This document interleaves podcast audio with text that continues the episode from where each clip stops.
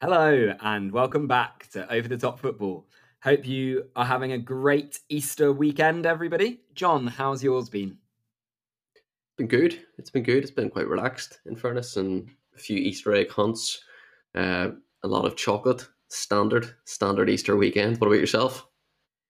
Yeah, good. Um, chill. Feel like I've got quite a lot of things on my to-do list done. A lot more still to do. Um, but yeah, feeling good. Did uh, did a couple of long runs. Obviously, we've got our marathon coming soon, so uh, yeah, I've been out in the heat prepping for that. Yeah, that'll be enjoyable. I did a, a long run on Saturday. We will be doing it for a charity, so we'll we'll link that to our Instagram pages and stuff like that, and we'll upload a number of you know photos and videos from the day if people want to follow that. But most importantly, we're planning on getting a number of episodes recorded over the few days that you will be in Belfast yeah, very much looking forward to those. Um, yeah, getting some more video footage as well will be great for our channels. Um, and I did actually consider at one point, although I feel like running a marathon's probably enough, but I thought it would be fun to try and do an episode whilst we're doing the marathon. Um, but maybe, maybe I'm asking too much of us. I thought the same, but I don't know how much people want to hear me with deep breathing. Um, and spluttering down the microphone. But we can we can we can potentially give it a go. We could certainly do it on the um on some of the prep runs in the days in advance So We're going to do a few five Ks whenever you arrive, so we could definitely do a few episodes then. Yeah, who doesn't love uh, a bit of panting whilst talking about how great Mo Salah is or whatever we'd be discussing? Exactly, but, exactly. Right, let's get into this today's episode yeah, anyway. Do you want to introduce it? Sure. Um, so what we're going to do is we're going to go over the top five leagues. So that's Spain, Germany, Italy, France, and England, of course. Um, we're going to quickly kind of discuss their title race, maybe a bit more of kind of top four conversations as well, if there are a few teams involved. Uh, and then we're both going to pick our winners for the Champions League. Now, the reason that we're going to do this is because we are both so brilliant at predictions our long-time listeners will know that John picked Qatar to win the World Cup and therefore is really, really good at his predictions. Um, so, yeah, it'll be a fun one to hop into. And I'm looking forward to seeing how right we get it or how wrong we get it. Yeah, and before we actually kick things off, let's let's correct that previous statement and say that I did predict Argentina to win the World Cup on penalties. Uh, so that's where the statement is. We'll maybe throw in a few random uh, leagues towards the end of the conversation. I've we're going to talk about the five key ones that you've spoken about in the Champions League. I've got another rogue one that we might want to spend two minutes discussing because there's a big game today that could settle the conversation. Um, but you know, let's let's get stuck into it anyway. Where do you want to start? I want to start in Serie A. Uh, partly because I think the title race is probably the most foregone conclusion. Um, but actually, there's some really interesting stuff happening in and amongst kind of like the top five there. So, purely for the viewers at home, I'll read the current points. So, Napoli all have played 29 games, by the way. Napoli on 74, Lazio on 58, Roma on 53, AC Milan 52, Inter Milan 51. Atalanta 48 in sixth, and Juve are on 44 in seventh. Um, quite easy, this one, John, I'd imagine. Napoli to win it. Certainly, Napoli to win it. But whenever you look further in the league and you look at the Champions League spots, there's three of the top five still left in the Champions League. And how much of an impact will that make coming into the latter part of the season and looking at those Champions League positions? But yeah, from a, a winner's perspective, I think Napoli are 16 points clear. There, there are certainties at this point on what a season they've had.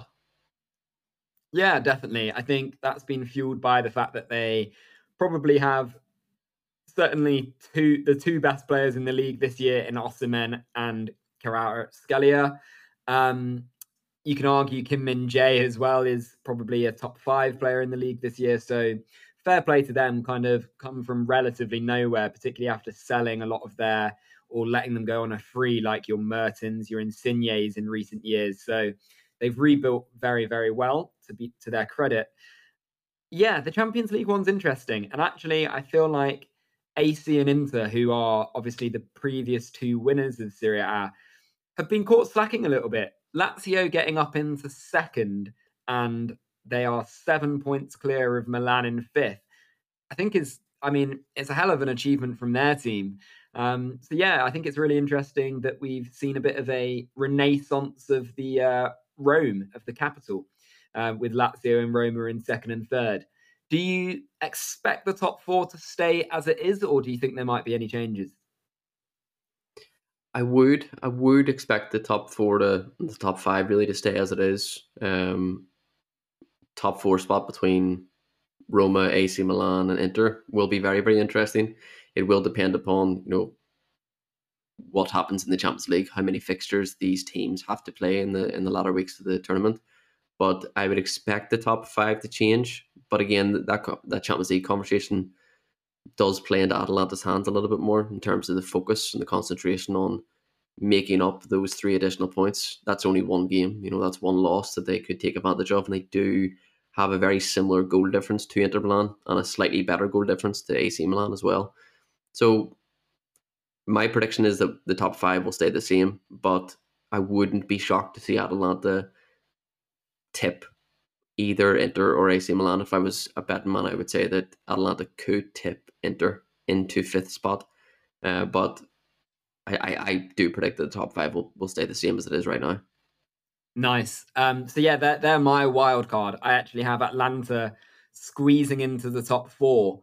Um, I don't think they'll necessarily catch Roma, but they play Roma at home in a couple of weeks' time. Um, they also have Inter Milan fair play away on the last day of the season, but actually they favour quite well with Inter Milan in heads to heads, um, purely from memory, that is. Um, but yeah, I can just see them creeping up somehow. Um, they've got really good firepower in your Zapatas and your Lookmans. Um, yeah, they're they're one of mine to kind of like creep in and yeah have a nice late season surge. Interesting. And just for the listeners back home, what is the Champions League set up on that? How many teams would actually qualify for the Champions League? How many would fall into the Europa League? Um, what's the sort of qualification markers? Top four is Champions yeah. League, fifth is Europa League, sixth is Europa Conference. Isn't that right? Um, that is correct. Yes. Um, yeah. Essentially, top four, and then fifth only is Europa League. Um, I don't know if it works a little similarly to England in that like a cup competition gets you European qualification as well, and what the ramifications on the Conference League are from there. But I'll be honest, John, I just could not give a toss about the Conference League until Tottenham end up qualifying for it next year, and I want us to win a trophy. yeah, exactly. I was going to say it, it'll be completely different when you're in it and you want to win it. But yeah, I mean, if we're going to look specifically at the top four, then I'm sitting on the fence a little bit, saying about the top five. I think that AC Milan will stay where they are. I think that Inter will stay where they are, and I think Lazio will stay where they are. So I do think that'll be the top four as it is. I think um, sorry, AC Milan and Roma to stay where they are, and I think Inter will drop out of the top four, stay in fifth, with Atalanta finishing in sixth. So that would be as it is today with Inter not qualifying for the Champions League for next season. And that's a bit mental in that they very easily and very well could become Champions League semi finalists over the next few weeks. Mm. Yeah, so for me, um, I would say AC Milan are more the more likely one to drop out. Obviously, I've seen them a couple of times recently playing Tottenham. I mean, we are bad. They were not really all that much better. Uh, they look a better team now. Uh, now Mike Maignan is back. A couple of their injured players are back. But yeah, I just I don't know what it is. I think I don't. I think they lack real firepower. AC Milan, like they don't then don't strike me as the type of team who can batter teams. Um, although I'm pretty sure they did manage to beat Napoli four 0 or something last week. Um, but yeah, AC Milan would be the one I would see could slide out. Um, and I could see Inter overtaking Roma, for example, into that third spot. Um, but yeah, as I say, Atalanta, there's, there's always one somewhere, and Atalanta squeezing into the top four would be my pick. Let's move on.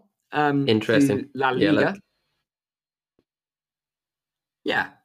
Um, to La Liga. Because um, yeah, again, if we're talking foregone conclusions in the title race, like and giving you all more reasons to listen, um, it's because the title races get more exciting as we go through this list.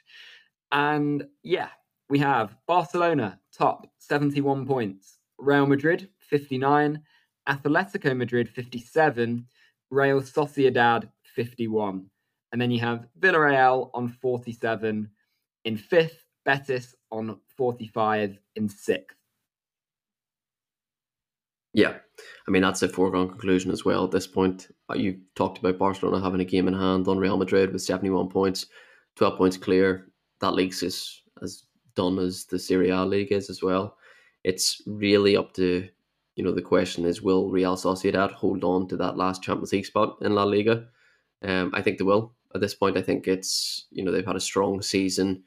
They've been performing well. It's whether they're able to get past the last number of fixtures. They obviously play Barcelona and Atletico Madrid in some of their and Real Madrid actually as well in some of the last fixtures of the season. So it's can Villarreal make up that four point gap to make it an exciting finish to this to the La Liga season? You wouldn't put it past them. Um, I think they have much more favourable matches. They previously beat Real Madrid um, at the weekend. They're three two. They have a number of big fixtures coming up, but certainly not in the same type of difficulty grid as um, as Real Sociedad. So that's one that I would keep an eye on. I could see Villarreal slipping into that fourth position, taking that final Champions League spot away from Real Sociedad. But from a, a title perspective, I think it's it's all but done. Interesting. Um, because yeah, I, I, was thinking this. I'll come on to it in the Premier League because I think it's a it's a valid point. Is just if you're four points behind with ten games to go, it's a heck of a lot to make up.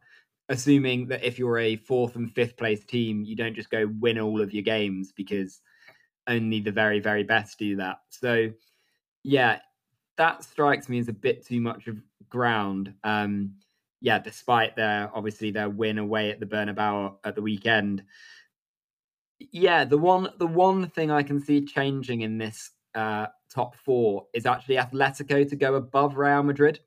Real Madrid have been in quite poor form recently, actually, and I think a large part of that is that they know that they have to go out and chase Barca. They have to try and win every game. So it'll either do one of two things. It will settle them down a little bit now, and they just kind of they don't have to go all out attack and chase games. Or, in fact, the fact that they know that the league has gone um, mm-hmm. means they can focus a bit more on the Champions League. Um, yeah, means that they can uh, rest players in the league and things like that. So, yeah, I think uh, I think it's an interesting one. But yeah, that's the only thing I can really see changing in Spain now is Atleti to come into second. Yeah, yeah, another one. I could absolutely see the same thing happening. I think you will see Real Madrid with the title race effectively done. You will see Real Madrid allocate their resource to progressing in the Champions League. Obviously, they've got a relatively okay fixture in the next round. Um, you know, come on, they're going to be shook of Lampard ball. Yeah, you would expect Real Madrid to get past Chelsea at this point with the form that they're in. So if they were to get past Chelsea in the next round, they're in the semi-finals, and then all of a sudden you're going to have a lot of players being rested semi-regularly. So it will change the function of the La Liga title race, if there is one, if we want to call that it at the minute. But I do think it's more of a second and third place and fourth and fifth place uh, competition at the minute. I think La Liga is wrapped up for Barcelona and the focus will now be on second and third and fourth and fifth, which you've talked about second and third. I've talked about fourth and fifth. I think there there will be changing of hands in both of those positions come the end of the season. Nice, yeah, interesting. I yeah, I I see Atletico finishing second, but that that's all I see. I see no change in the fourth and fifth places. We'll go on to Ligue 1, um, the French league, of course. So no real surprises here, but top of the tree you have PSG, 30 games. Again, they've all played 30 games, all of these teams, 69 points. Way. Um, you then have Lens in second, 63 points. Marseille on in third, 61 points. Uh, you then have Monaco on 58 points. Um, the way BBC have lined this up actually says it's only the top three who get Champions League football, which I didn't actually know. Maybe fourth goes into a qualification place. Um, yeah, you then have Monaco on 58. You then have Lille on 52 and Rennes on 50. You have to say it's the one that I care the least about um, because it's just back to what it normally is in terms of a foregone conclusion that PSG will win the league. Lens, in fairness to them, have been in, in relatively good form recently, but I think they're all set. I think if it is the top three, then then Marseille will likely get it, but it will be close between Marseille and Monaco. It's just how many games left and what the fixture list looks like for Marseille and Monaco coming into the last games of the season. Obviously, the title's done, right? Marseille's fixtures for the rest of the season aren't too bad. If you look at who's around them and who they're playing against, they're playing Lens on the 6th of May, which will be very difficult. But except for that, you would expect them to be highly competitive in the rest of those fixtures that they have there. It's just can Monaco can maintain that sort of momentum. They did draw their last game against Nantes um, last night, and that's probably not what they need right now in terms of the momentum going into the last games of the season. They also play Lens. Um, they have Lille, they have Lyon, and I think their fixture looks fixture list just looks a little bit more difficult than Marseille's at this minute in time. So I would tip it to remain the same in terms of positions. I would tip Marseille, Lens, and PSG to be the Champions League qualifiers, with of course PSG to win the league in Ligue 1. Yeah, nice. Um, I struggle to disagree with the top three, to be honest. Um, I think Lens have had a brilliant season. Um, fair play to them. And then, yeah, Monaco, again, actually doing well here in fourth, uh, six points ahead of Lille. So, yeah, I, I, I kind of agree. France can often be a bit boring. Um, yeah, it's it's difficult for PSG to lose that league, even though they have a couple of times in the last five or so years. Um, but they're way ahead on goal difference and stuff as well. Really, this title race has only been competitive because PSG have messed up a few times uh, since yeah. the turn of the year. They've not had, for, for their personal form, they've not had brilliant form. What has been your takings on the likes of Messi getting booed? And do you think he'll still be a PSG player come next year?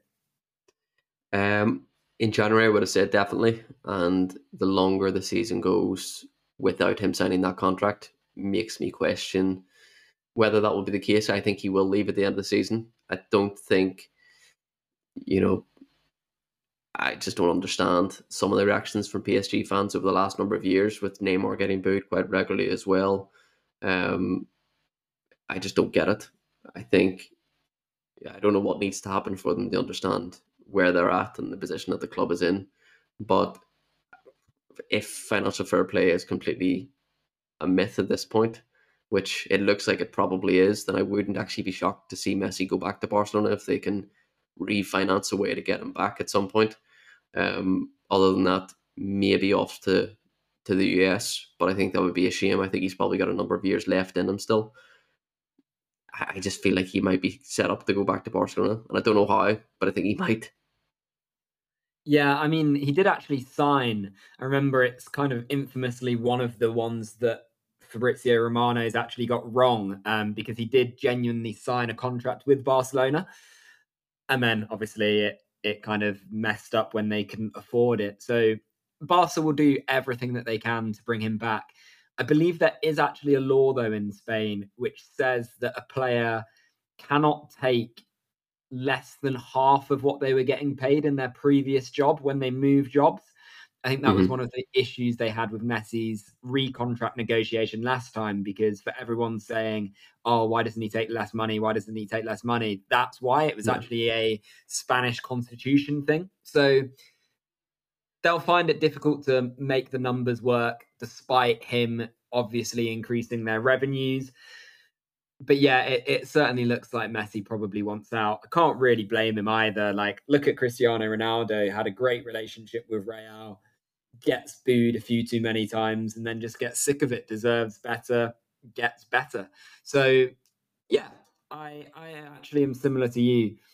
and in many ways, it might actually be a good thing for PSG in the nicest way possible. As great as a player as Messi is, he's very hard to put in when you've already got a couple of players who don't work as hard as they should in the forward line. Like Messi should be potentially a one player luxury, not part of a three of 11 luxury. Yeah, agreed. I think um, you can build your team around one player and sort of fit a system, but it's very difficult to build a team around three with different styles and different work eth- work ethics. Um, it just something just hasn't clicked for PSG in terms of how they've put together their squads over the last ten years, in terms of getting the getting to the Champions League, which is where they ultimately want to be. The time they did get to the Champions League final, they were highly uncompetitive in that final, and I don't know. It just doesn't seem like it's the front three are probably the best front three in world football as a as a collective, but you just never really have enough confidence in the ones behind them as a coherent unit to be able to provide the platform for the rest of the team to go and perform. So it'll be interesting to see what stances they take over the coming years to see if they can actually get to the Champions League final and get their hands on the trophy, which is obviously where they want to be. But in the meantime, they might lose Messi this summer. They'll splash the cash again, undoubtedly, and um, and they'll limp their way to another Ligue 1 trophy this season. What about that bloke he said was the world's best winger, judged by his stats at the Qatari League before he said that Qatar would win the World Cup? Uh, I didn't. I didn't. Didn't say that. Um, but he, he'd probably do a job in Ligue 1, in fairness, because it's it's not the highest of standards. Yeah, it scares I mean, me in terms of thinking that if Messi was to go this season, would they go for someone like you know Mo Salah or would they go for? I think they should go for someone like Eden Hazard. Try and oh, see if there's no. someone like that. But I don't know. I I, I don't really care either. Um, that would be I, such I, an old PSG move, and they've got um, exactly. What's his name? They've got the guy who used to be technical director Ocampos, I think, um, at, in their backroom staff now. Um, to kind of pivot with Galtier, the manager. So it seemed like they were moving away from that. That's why they bought like Ekitike, for example. Um, mm. I can't imagine they would go for a Hazard as good as the name sounds. Like what I've heard PSG are looking to do is hoover up a bunch of this young French talent. So I would say they would way rather go for like a Kolo Muani, um, someone like that instead. Yeah, I mean, I, I think someone like Kolo Muani, whether you go and try and get Ousmane Dembele, um, I think Raphinha would be a great signing for PSG as well in terms of fitting their style, just not having really completely clicked the Barcelona. There's loads of players you could potentially go for for PSG. I think Muani is one of the most underrated players in Europe this season. I think he's been outstanding. We'll see we'll see. I think I, I wouldn't be shocked to see Messi go out the door this summer at all. But it's do Barcelona have the financial flexibility to get the deal done? And if not, is he better staying at PSG for another year and then going abroad? Or I don't know. So we'll wait and see. But let's get back to where we were where we were looking at in terms of the positioning for the leagues. Yeah. So I think France pretty much sewn up. We think it will stay as is. Um, but let's move on to the Bundesliga the German, not the Austrian. And we have all of these teams have played 27 games. Obviously, you only play 34 in Germany because uh, it's an 18 team league. Um, you have Bayern Munich on 27, uh, 27 played, 58 points. Borussia Dortmund 56, Union Berlin on 51, Rasenball Spig Leipzig on 48, uh, Freiburg on 47 in fifth, and Leverkusen on 43 in sixth. Fifth and sixth get Europa nice. League, um, top four Champions League. Yeah, uh, possibly, probably fair to say the most competitive league in European football this year is the Bundesliga. It's just been tight this whole season. Um, it's been much closer than even it is now throughout the rest of the season as well. So it's been a class spectacle for fans who want to see competitiveness in the league. You even look all the way down to sixth, you know, Wolfsburg to Leverkusen, Wolfsburg in ninth, Leverkusen in sixth, four points between them. You know, that's incredibly tight for four teams coming into the last few games of the season. You then look up at Freiburg, Leipzig, one position between them, one point. Union Berlin, two points ahead of Leipzig, and you went through the rest of the points. Will the changing of manager from Nagelsmann to Tuchel do the job to get them over the line to win that league title? I mean, I'll let you make your prediction first. I think it does. I took a look at Bayern's remaining games because obviously I think they've won it nine in a row. Like this is the closest it's been for a little while. I think it's the, the great hope. Um, but I think that slight changing of the guard, the nous um, Thomas Tuchel has, I think will be huge. I think, to be honest, the turning point and the kind of moment you look and you think it slipped away for Dortmund is in that 4 2. So the last game that they played, Bayern beat Dortmund 4 2. My God, Kobel, the goalkeeper from Dortmund, if you've seen it, the ball gets oh. like lumped forward. He comes out to try and kick it, the goalkeeper. He just completely misses the ball and it just rolls into the net. Um, yeah, it really felt like a sliding doors moment of Dortmund, who were top at that point, um, just kind of conceding a little bit in that race because I think they were then uh, 3 uh, 0 down within about 30 minutes, and certainly within half time, not really giving them a chance to ever come back into it. So that was very unfortunate um, to lose the Klassiker so convincingly. Yeah, looking at Munich's remaining fixtures, there's nothing really in there like um, that would worry me. Um, yeah, Dortmund. Dortmund had a couple where you look at. I think the the one thing I would really look at in that title race is if you look at games drawn. So really, really good teams don't lose more than three or four times in the league. Um, Bayern Munich have lost three times in the league this year.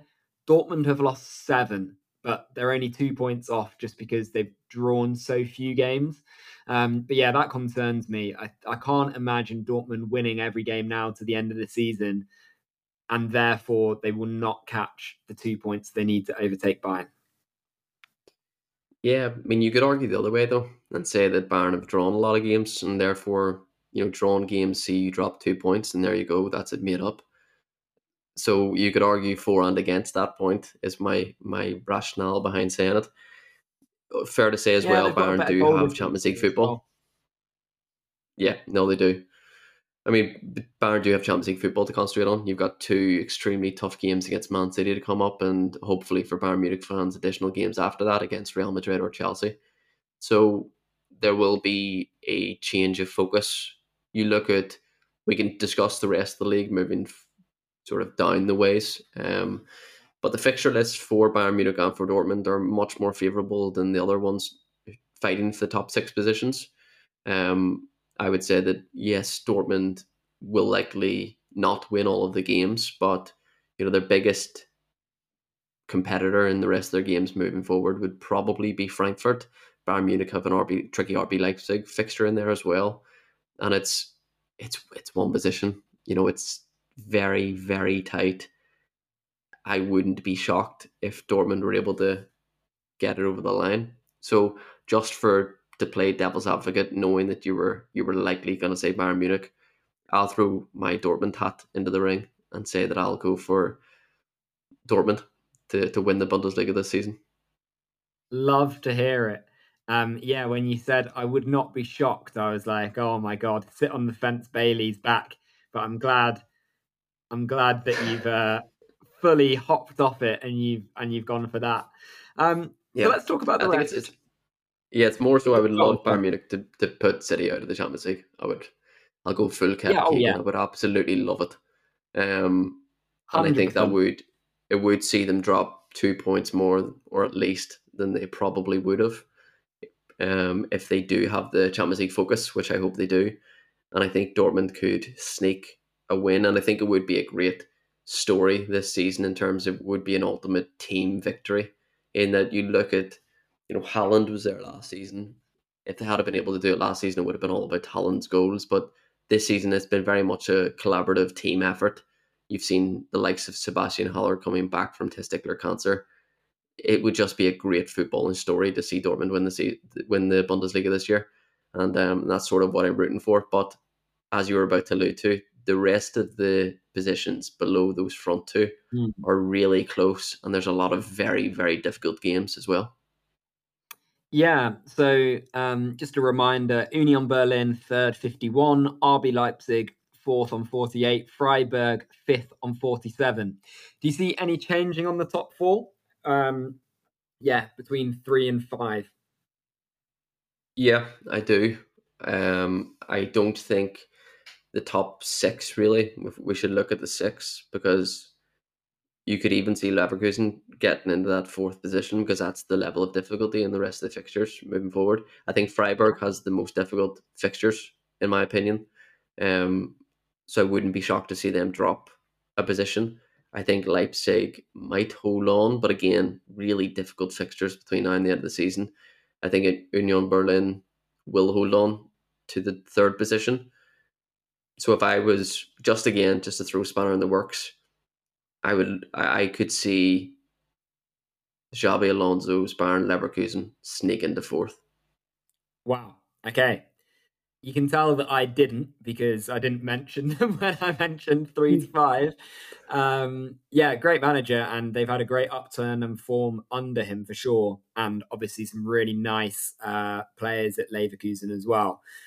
I can see Leipzig and Union Berlin switching places. Um, yeah, at one point, Union Berlin were top of the league and really going well. Um, so yeah, mm-hmm. I can see those two switching, and I can see Freiburg and Leverkusen switching. Um, but yeah, I don't anticipate Leverkusen. Bear in mind, it's a 34 game season, seven games left.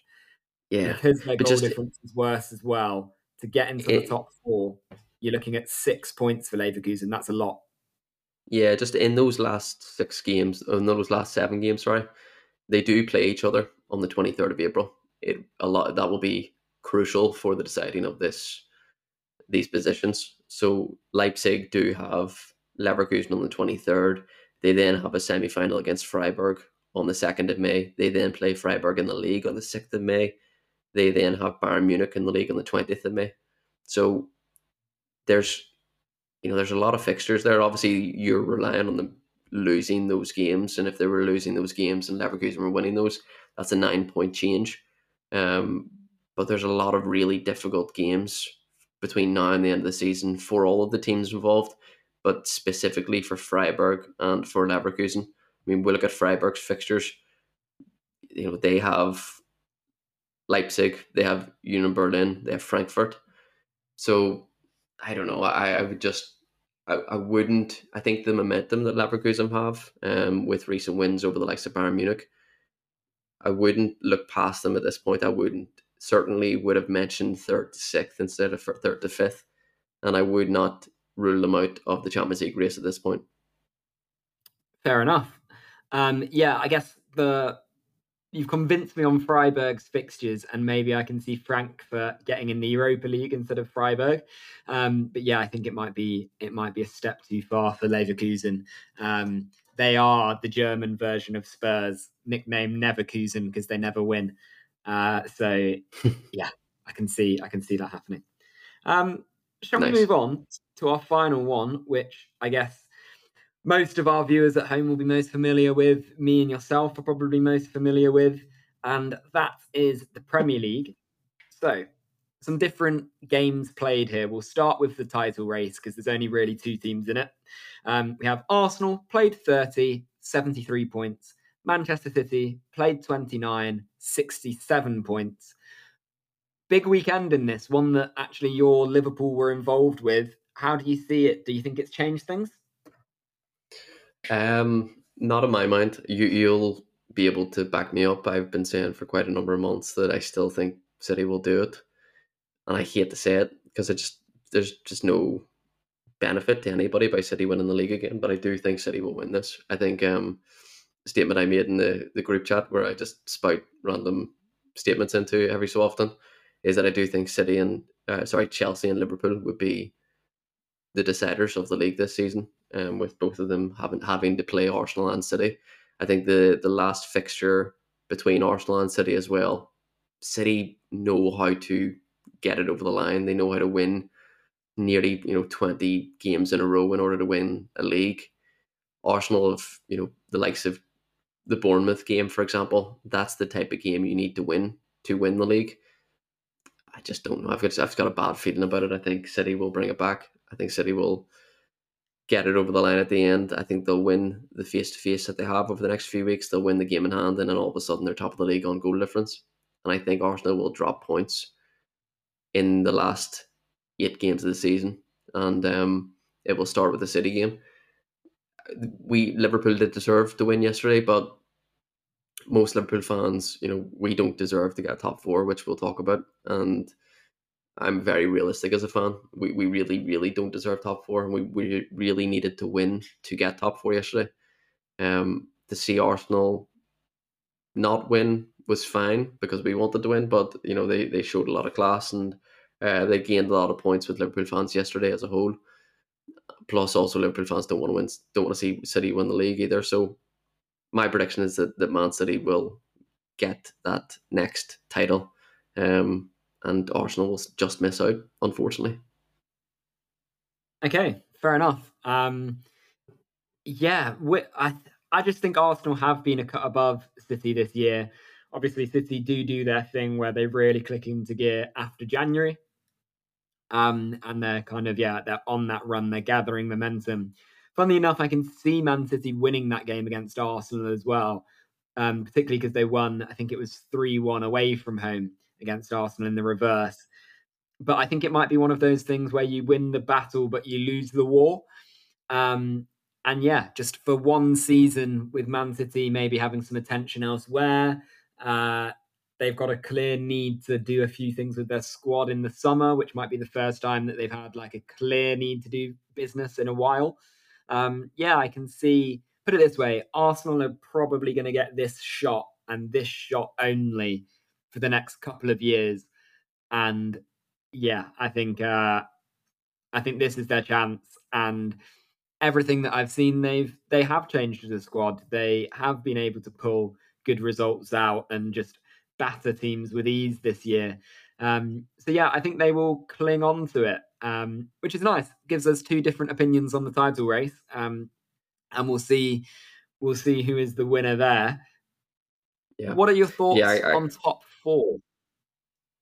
Top four, top four for me is top four right now. I think you will see. I think United will finish third. They're fourth at the minute on goal difference to Newcastle, but I do think you'll see a flip flop in those positions with United finishing in third and Newcastle finishing in fourth.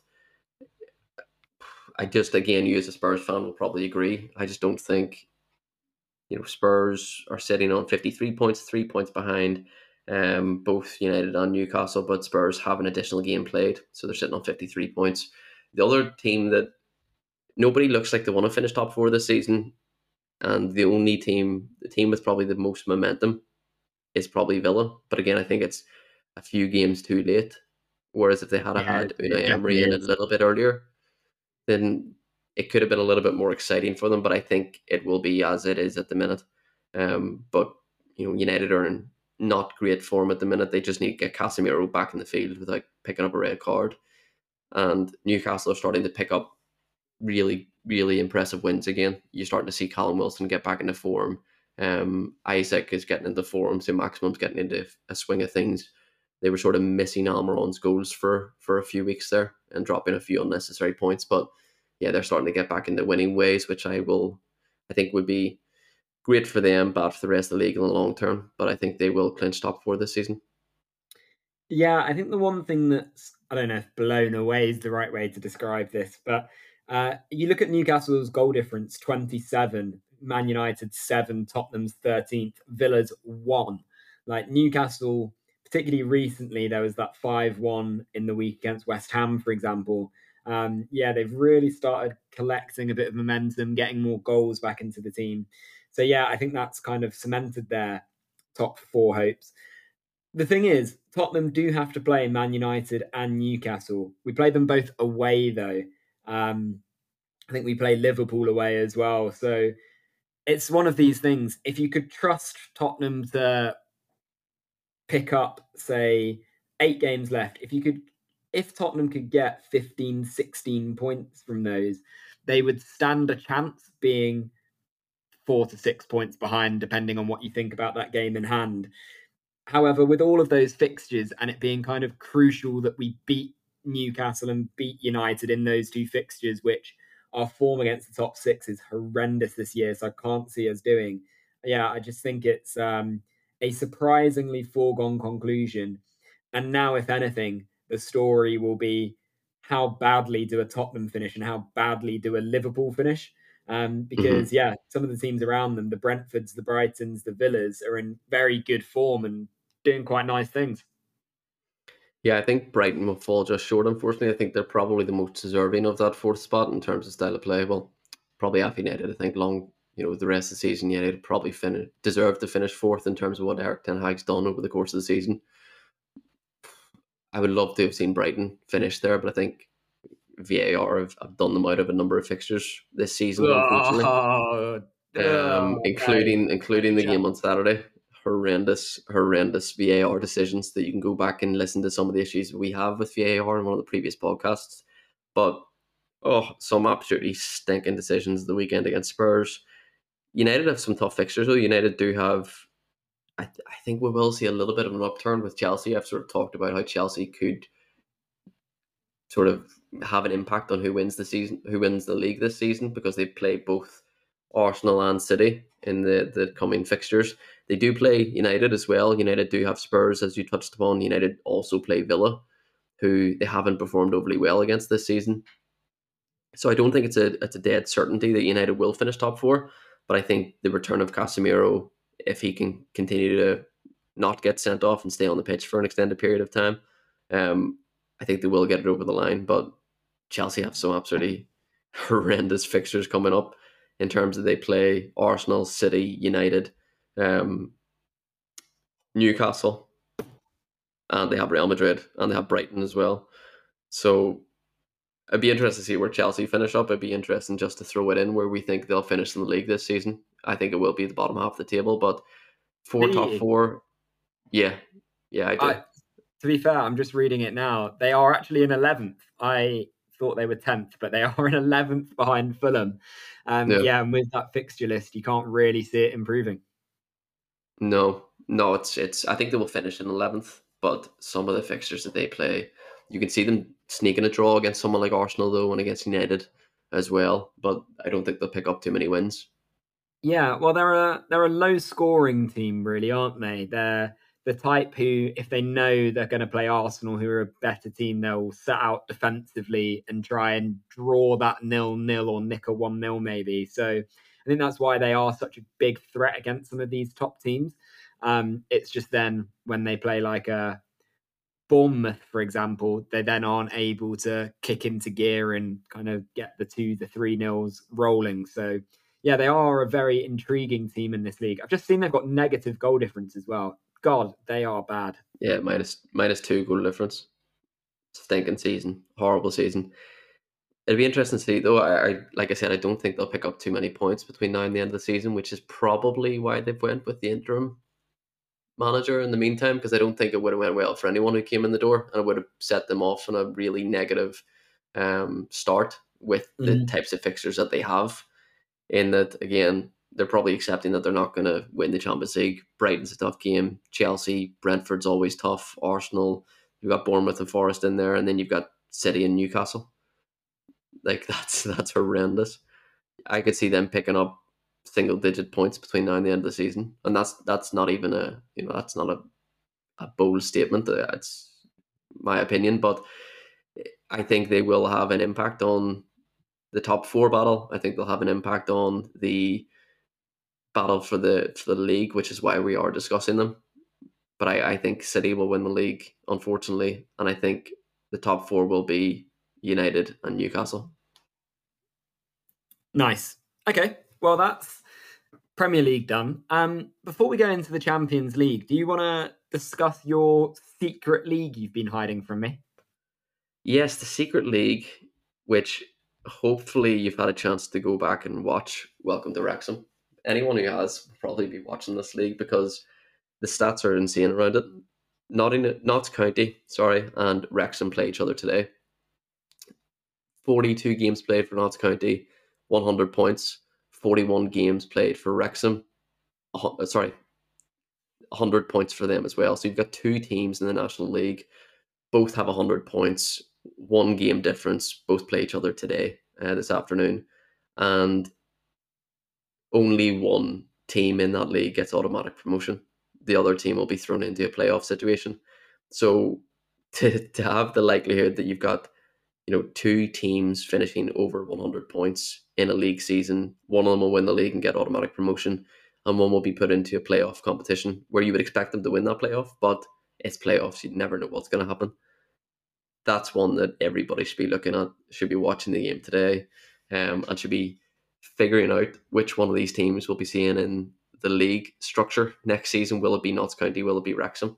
I think Wrexham will get it over the line um, with the likes of with the quality that they have in their team, with the likes of Paul Mullen banging in the goals. But what a season for both teams, and they, they do deserve a mention, um, regardless of where they finish and if we see both of them or one of them in League Two next season. Nice. Um, it wasn't what I guessed. I'd guessed the Eredivisie. Eredivisie. Um, so nice. We love it. We love a bit of diversity. Um, yeah, for me, I'm going to go Notts County. Fuck it. I hear too much of you talk too well about Wrexham, so I'm going to go for Notts County, uh, English football's oldest club. It'd be great to see them back in the division. The team Juventus styled their kit on. Um, so yeah, I'm going to go for those guys to hold out um, and win the league.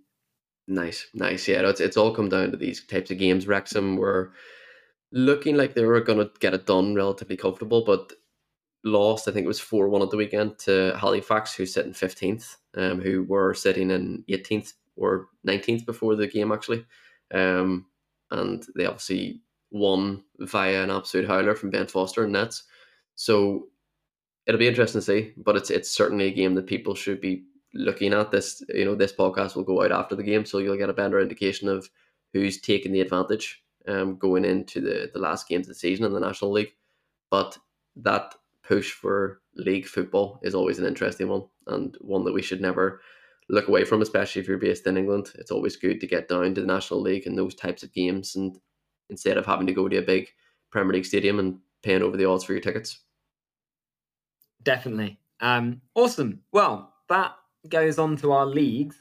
Now we'll go on to what I could only describe as a fake league in the Champions League, just because it's not actually a league competition at all.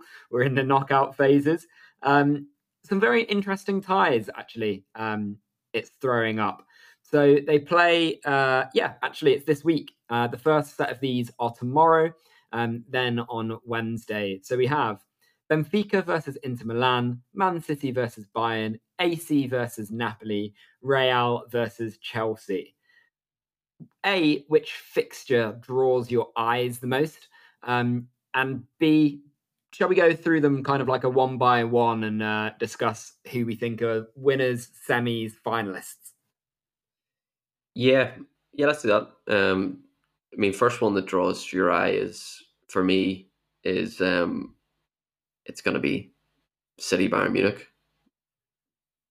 And but yeah. then you, I think we all have the same team in our mind as to who we want to win it based on the structure of the games in the next few weeks.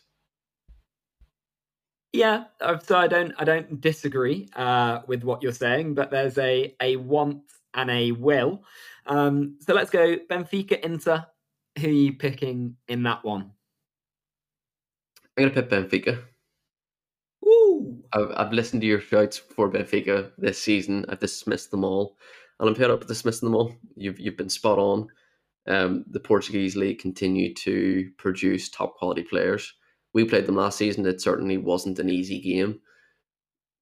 And, you know, we played them both actually last season, and neither of them were, were, were easy games, but I'm just going to go with who I would like to win, and I would like to see Benfica win that game. Yeah. Um, so I actually agree. Uh, yeah, it was weeks and weeks ago now, months, um, that I said Benfica, I think will get to a Champions League semi final. So I've got to back the boys. Um, I was in their stadium last year, so I'm going to back the Benfica boys, and yeah, hope that they can get this one across the line. I do think it'll be very, very tight, though. I would not be surprised to see this go to extra times and maybe even penalties, um, particularly if Inter can get a anything like firing Lukaku for one of the legs. Man mm-hmm. City Bayern. Bayern Munich. I just want them to win. I actually don't think they'll win. I think I think this could be City's year to actually finally win the Champions League. They're coming into a bit of form. We're starting to see the best out of De Bruyne again. Grealish is really coming into his own in the City shirt. Haaland can score from anywhere. And they've now got this system finally working where Stones is playing a right back, but effectively centre defence midfield, and it's beautiful to watch, unfortunately. Um, my heart says Bayern, my head says City, and I'll go with my head and say Man City to win it. Okay, nice. I'm actually going to go for Bayern. Um, I would have gone for Man City. However, um, with Bayern changing to Tommy T, he had a good record against them. Obviously, they got through the line when he was manager of Chelsea against Man City in the final that year. Um, yeah, I just see Bayern Munich kind of out nousing Man City on this one, um, if nothing else. So yeah, I think Bayern will actually get that one done. AC Milan, Napoli. I would have said Napoli definitely until the other week. You know, Rafa found a way to absolutely destroy them four 0 right. a few weeks ago, but um, I don't know whether it was just resting on their laurels in the league because they were so far ahead. You don't, you know, such a big gap at the top of Serie A can often play a trick on teams in terms of lowering their standards and lowering the you know the aggression within the games and the momentum that they have. You know, we certainly saw it once Liverpool won the league, for example, a few years ago. We looked absolutely dreadful afterwards, and it was difficult to regain that into the next season. But I'm going to go Napoli. Okay, nice. Yeah, I actually had the, the same kind of notes, if you like, that um, I had Napoli until that demolition, the Leao led dem- demolition. Um, that was kind of one of the results. I remember sending you the YouTube highlights, just being like, "How has this happened?" Um, I will also go for Napoli, um, and the reason I will is just because I think their football suits cup competitions particularly well. I've mentioned this before um, when we kind of said players with underrated seasons, and it's not just uh, the big two I mentioned earlier. You also have someone like Chucky Lozano, who's brilliant on the counter attack. So their game suits, um, yeah, tournament football well. Um, I can see them scoring in both legs, which I can't necessarily say for AC Milan. Real Madrid, Chelsea. Real Madrid, just masters of Champions League football, destroyed us in the last leg. Could see them doing the same job against Chelsea. Um, Carlo Ancelotti and that that Real Madrid team are just professionals in knockout tournament football. And th- this will absolutely probably come back and bite me in, in the whole leg. But um, I could see Real Madrid winning that one comfortably over the two legs. Yeah, I I have Real Madrid as well. Um, yeah, Chelsea do always. There's all the talk now. It's like, oh, Chelsea are our best when we're uh, against adversity. Look at Di Matteo. Look at um, Tuchel's win, um, but I just don't see it this time. Um, you can't just rely on not being good and then just pulling out of the hat. So, yeah, I can see Real Madrid winning that fairly comfortably too, even though that's not necessarily the Real Madrid way. It's normally a Vinicius and Benzema 92nd, 94th job. Um, okay, so we have a couple of different teams here in the semi finals. So I have your semi final number one as Benfica versus Napoli. Mm. Napoli for me there. I think um, again Benfica have been incredible this season. They've it's one league that we didn't cover, but they'll win the league fairly comfortable this year, and they've been really really impressive in Champions League football. But again, it's more so going on my my heart here. I would love to see Napoli do it because unlike a lot of the other Serie A teams that have won the league in recent years, where they've sort of won the league and then they've went ahead and rebuilt, or they've lost one or two players here. I think this Napoli team will will get dissected pretty quickly, um, and I think this will be the last opportunity for them to win big tournaments and big competitions collectively. So I would love to see, I would love to see Napoli get to the final, and I think with the draw that they have here, they very much could do. Okay, yeah, nice. Um, so I'm seeing the same Benfica versus Napoli, but I'm gonna back the Benfica boys. They're going big. They're going to the final. Gonzalo Ramos is gonna bag a brace in this game. Um, yeah, I'm going for I'm going for the Benfica boys to make it through to the final. Um, we then have so your fixture would be uh, Bayern Munich, Real Madrid. My fixture would be Man City and Real Madrid. Um, yes, it would. I have mistaken your fixture for mine. Yours is Man City versus Real. And unfortunately, I think the um, all the motivation that City would need would just to rewatch the highlights from last season and just live in the moment of the last minute winners and last minute goals by Rodrygo. And I think City would. I, I just think City are coming into the momentum that we've seen Man City have in recent years, but I feel like this one's different in that they've got that slightly different cutting edge where if they're not playing well, they still have someone who can win them games. And that's not what they've had really in recent years. They've had a, a really good collective team where and that that's that works brilliantly, but Haaland offers them a little bit something different in these types of games where they could defend and sit back and still score two or three in the break. So I'm waffling, but I think I think I don't really want to say it, but I think City will will get to the final against Napoli this year. Hmm. Interesting. Interesting take. So yeah, I had Bayern versus Real Madrid, and just Real Madrid have a number over Bayern in the Champions League. Actually, you made a good point about kind of Haaland um, and Benzema. I do think it pays to have a really good number nine in the Champions League. Um, yeah, just because matches are close, you need to take your chances.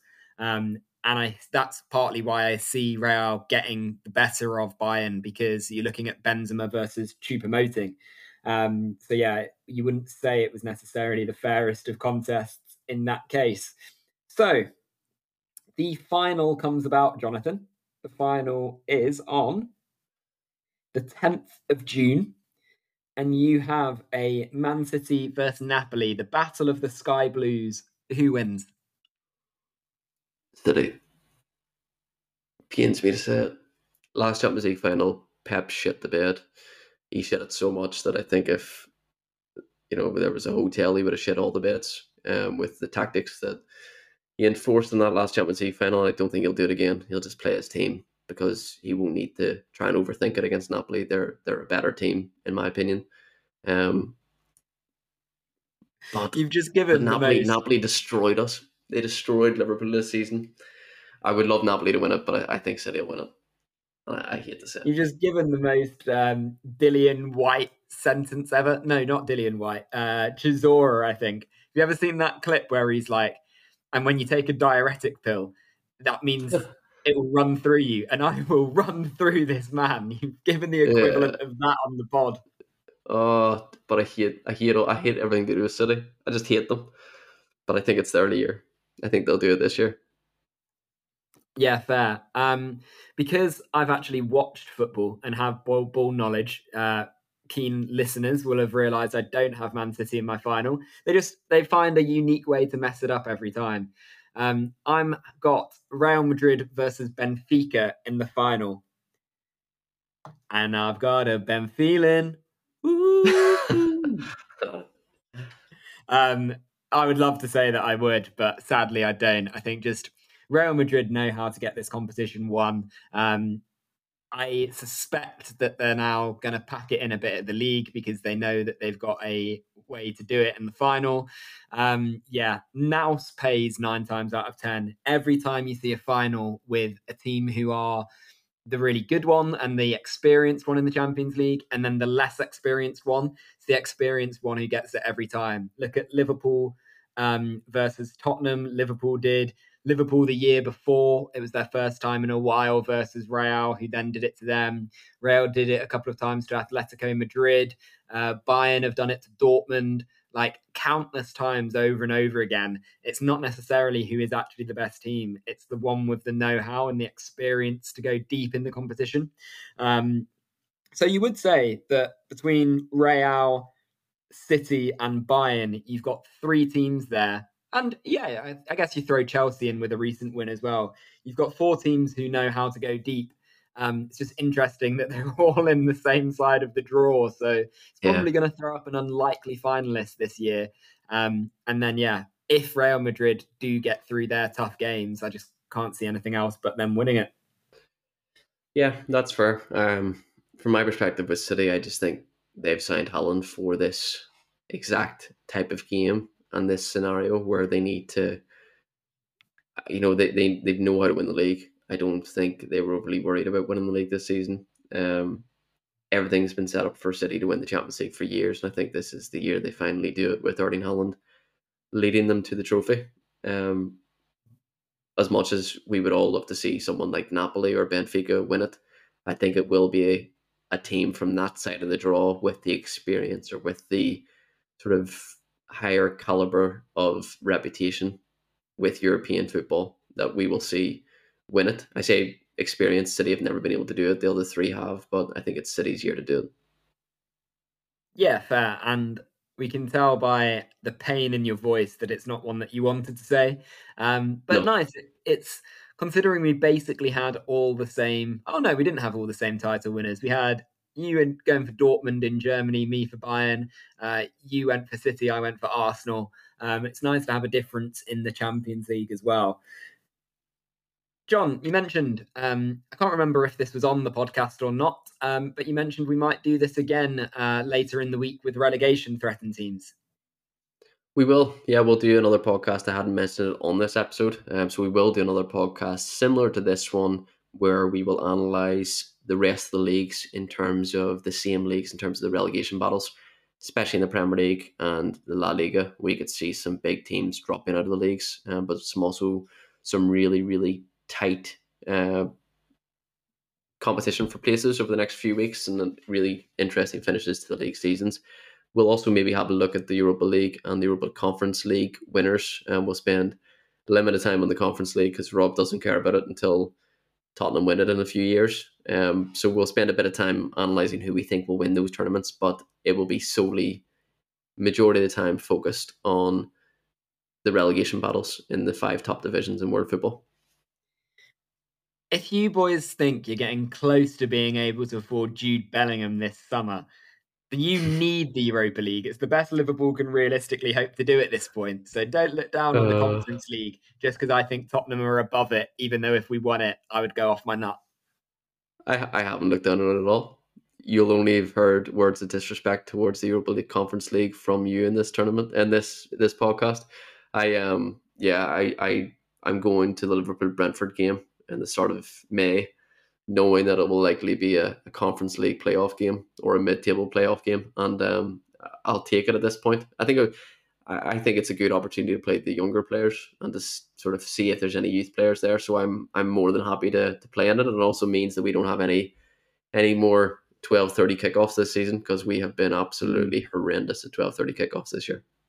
That yeah, I mean maybe we'll we'll look at. I've had some requests to do a how to fix Liverpool after our Spurs one last time out, and um, yeah, I do think that that's an interesting uh, interesting point for them because so so many teams. If you look at Arsenal now, part of the reason for their resurgence was being able to be out of Champions League football for a bit and give people like Saka, like Smith Rowe, um, Europa League minutes.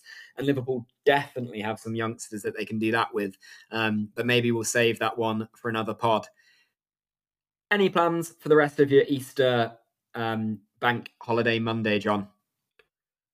No, I'm having to travel for work for the next few days, so I'll uh, I'll pack the running gear and make sure that we get out training again for the marathon in a few weeks.